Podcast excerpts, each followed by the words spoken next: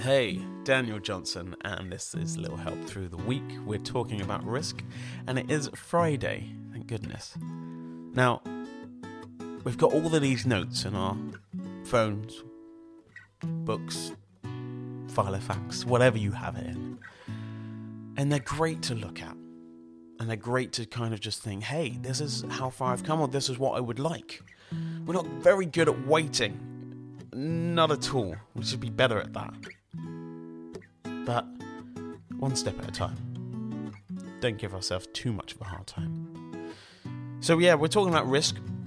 What are your risks? I want you to actually look down at that piece of paper, go and get your phone, wherever it is, wherever your notes are, and I want you to just read out your risks right now of what you've achieved.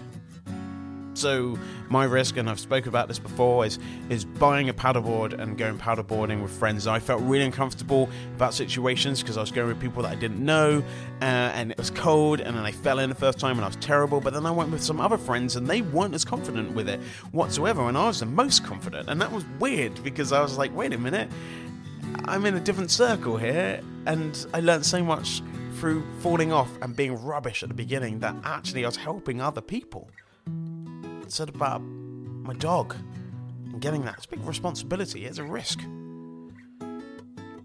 Buying a car, choosing a university, choosing what exams you want to take in the future. There's all risks that comes with that, but it's worth doing. Take those risks because you will grow and you'll be that person that you're thinking of, you'll be in the future. Anyway, back for the weekend.